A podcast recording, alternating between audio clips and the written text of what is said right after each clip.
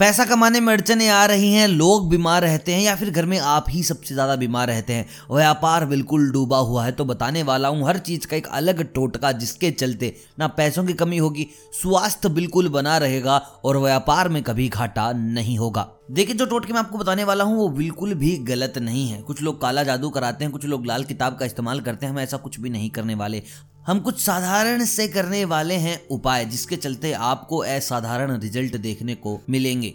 सबसे पहले हम बात करेंगे यहाँ पर पैसे की, कि पैसे के लिए क्या करें। उसके बाद हम बात करेंगे बीमारियों की और फिर बात करेंगे व्यापार की। तो सबसे पहले अगर आपके ऊपर उधार लिया हुआ पैसा है और कोई लौटा नहीं रहा है, कई लोग होते हैं जो आपसे मांग लेते हैं दस हज़ार, बीस हज़ार, पचास हज़ार, एक लाख, दस लाख, पचास करोड़, चाहे कितनी भी अमाउंट हो, और वो इंसान आपको उल्टे नहीं लौटा रहा है। तो मैं आपको बताने वाला हूँ कि ऐसा टोटका जिसके चलते वो आपको पैसे जितना जल्दी हो सकेगा रिटर्न कर देगा। लेकिन मैं आपको बता दूँ, ये टोटका सिर्फ़ रक्षाबंधन के दिन ही पूरा किया जा सकता है, उससे पहले नहीं। तो आपको करना क्या है? रक्षाबंधन के दिन सूखे कपूर का काजल बनाकर एक कागज़ पर उसका नाम लिखें। जिसने भी आपसे पैसे लिए हों, जिस भी इंसान का वो नाम है, वो आप कागज़ पर लिख लीजिए।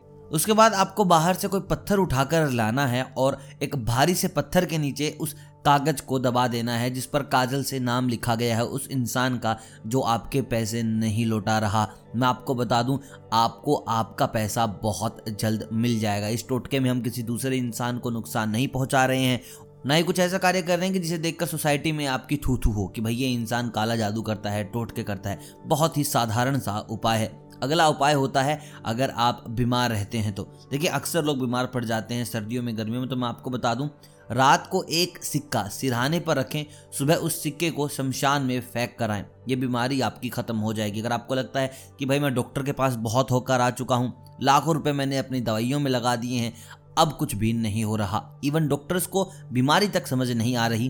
तब काम आते हैं टोट के। बस सिधाने पर सिक्का रखना है। सुबह उठकर शमशान में फेंक देना है। आपका काम बन जाएगा। तीसरी चीज़ आती है व्यापार की सफलता। अगर आपको लगता है कि व्यापार बिल्कुल मंदा चल रहा है तो मैं आपको बता दूँ आपको क्या करना है। तो दोपहर के वक्त आप एक नींबू लें, एक मुट्ठी काली मिर्च लें, एक मुट्ठी पीली सरसों लें और इन्हें साथ रख दें।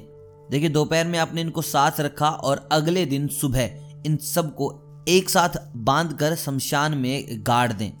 देखिए, मैंने पहले बताया था आपको, जब आप बीमार होते हैं तो आपको सिक्का फेंकना है। तो जितनी भी चीज़ें मैंने बताया आपको सही सटीक तरीके से करनी है। ऐसा नहीं कि आप सिक्के को गाड़ दें या फिर अगर आप शमशान में जा रहे हैं तो आप इस पूरी की पूरी पोटली को फेंक कर आएँ। जो चीज़ें बताएँ, उसी तरीके से, उसी अनुभव से आपको करनी है, आपको सिक्के फेंकने हैं, और जो चीज़ें मैंने आपको बताई है, नींबू, एक मुट्ठी काली मिर्च, एक मुट्ठी पीली सरसों, इनको आपको शमशान में काटना है। ऐसा करने से आपको व्यापार में अपार सफलता मिलेगी। आप ये कार्य करिए और मुझे बताएँ कि कितना बदलाव आया है इन सब के बाद आपके जीवन में।